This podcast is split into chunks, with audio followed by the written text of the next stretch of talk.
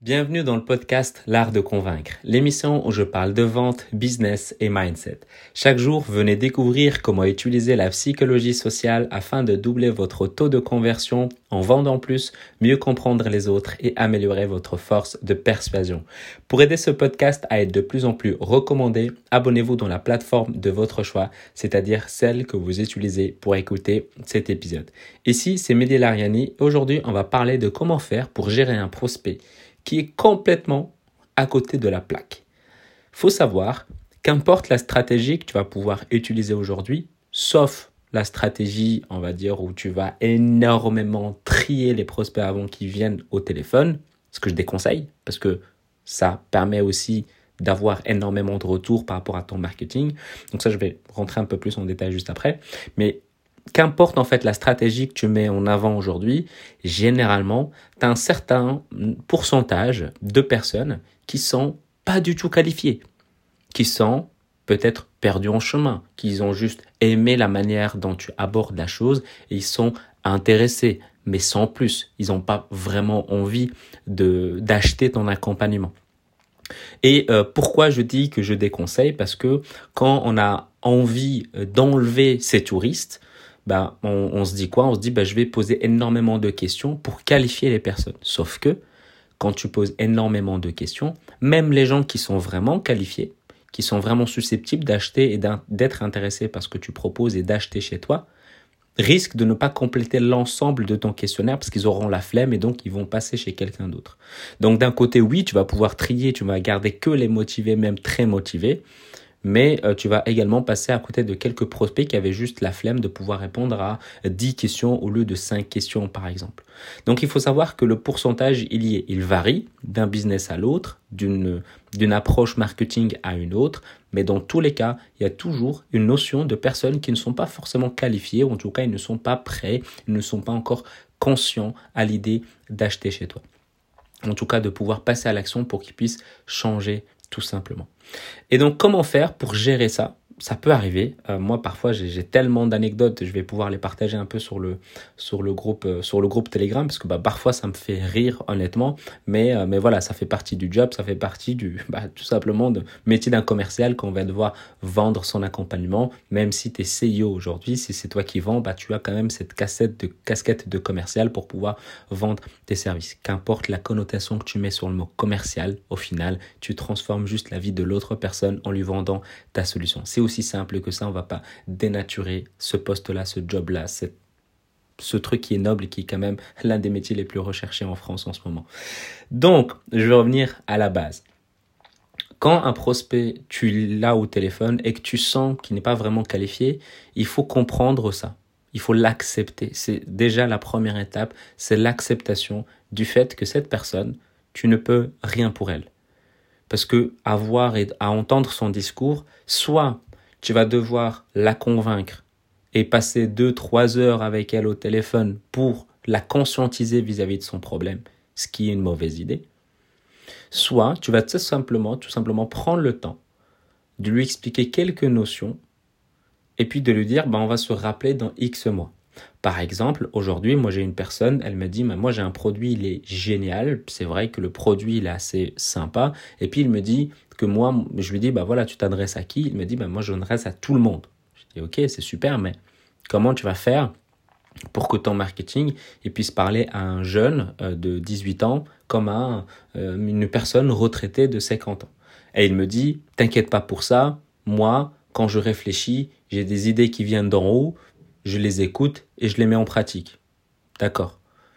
Je suis resté dans son univers à lui en lui disant bah voilà comment tu comptes mettre les choses en place? Et donc il me dit bah voilà toutes les questions d'énergie etc je lui ai dit ok. Bah, donc je suis pas rentré en lui disant t'as tort j'ai raison ou bien j'ai tort t'as raison. Je lui dis d'accord je comprends. Bah, ce qu'on va faire c'est déjà le conseil que je te donne c'est de toute façon te nicher de choisir une personne de manière beaucoup, beaucoup plus précise, en lui, donnant des exemples et, expliquant en quelle est l'importance de, de pouvoir se nicher, parce que vouloir s'adresser à tout le monde, c'est bien, mais ce n'est pas suffisant. Parce que c'est comme la séduction, je le dis, je le répète, je pense, j'en ai parlé hier, c'est comme vouloir euh, juste le sexe opposé et rien d'autre, avec zéro limite. C'est quand même un peu abusé. Donc il faut savoir se nicher et se spécialiser parce que c'est important. Donc je lui ai expliqué les exemples qui peuvent euh, être par rapport à ça, mais je savais que cette personne n'allait pas acheter. Donc première chose, je n'allais pas pitcher, je n'allais pas présenter mon offre, j'allais pas parler du prix de mon offre, j'allais pas lui expliquer comment je peux l'aider par rapport à sa situation. Il n'est pas qualifié, il n'est pas prêt à passer à l'action. Il ne mérite pas de rentrer dans l'accompagnement que je propose. Donc, je vais juste lui donner quelques conseils et puis je vais veiller sur lui afin qu'il puisse mettre ces conseils-là en place et donc se donner rendez-vous sur deux voire trois mois. Parce que le temps qu'il soit conscient, qu'il puisse tester tout son marketing, il se rend compte qu'il n'a pas de résultat, qu'il n'a pas de répondant, bah ça va prendre un mois, un mois et demi, deux mois. Et donc ça, c'est un exemple. Qu'importe la thématique, si tu vois que la personne, elle est vraiment à côté de la plaque, tu vas essayer de la conscientiser après deux, trois exemples.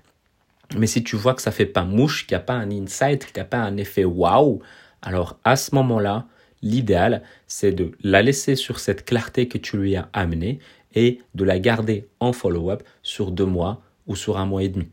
Mais ce qui est important aussi, c'est que quand tu vas faire le follow-up, quand tu vas faire l'étape du suivi, il faut que ça soit défini, que ça soit clair avant de raccrocher en lui expliquant pourquoi il y a besoin de faire ce follow-up, pourquoi il y a besoin de faire cette étape de suivi. Il faut que l'autre personne puisse comprendre que tu vas pas l'appeler à l'improviste et puis elle va dire ah je me rappelle plus de toi. Il faut que tu lui expliques pourquoi on va pouvoir se rappeler. Et donc là, l'objectif, bah, c'est de lui expliquer, lui expliquer que tu vas veiller à ce qu'elle avance dans son activité, dans sa problématique grâce à tes conseils, et puis voir où est-ce qu'elle est dans sa situation dans un mois, un mois et demi, deux mois et de voir est-ce qu'à ce, moment-là, c'est judicieux de pouvoir parler de la suite par rapport à sa situation. Mais encore une fois, on ne parle pas de l'aider et de lui vendre le programme. C'est juste voir où est-ce qu'elle en est.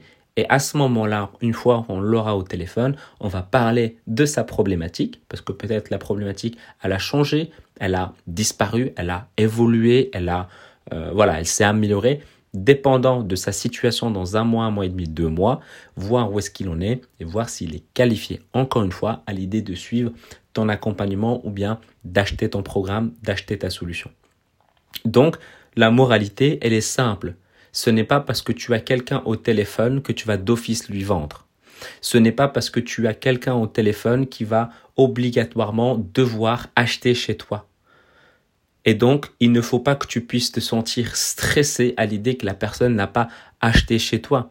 Tu lui as même pas présenté ton accompagnement parce que tu la voyais qu'elle n'est pas encore prête, que quand tu lui parles, elle ne comprend absolument rien, c'est-à-dire qu'elle n'est pas vraiment consciente, qu'elle est là un peu par curiosité. Et bien évidemment, il y a différentes questions que tu peux poser pour savoir si la personne elle est consciente de sa problématique. Par exemple, quand tu dis tout simplement, qu'est-ce qui fait que tu as qu'est-ce qui t'a donné envie de prendre rendez-vous avec moi aujourd'hui? Et si elle te dit, bah voilà, c'est juste par curiosité, tu es déjà sur un début dans lequel bah, tu dois creuser et savoir pourquoi elle est là. Et ça, j'en parle beaucoup plus longuement avec plusieurs exemples dans mon livre euh, donc, que je vous offre à la fin de chaque podcast, donc vous pouvez télécharger directement.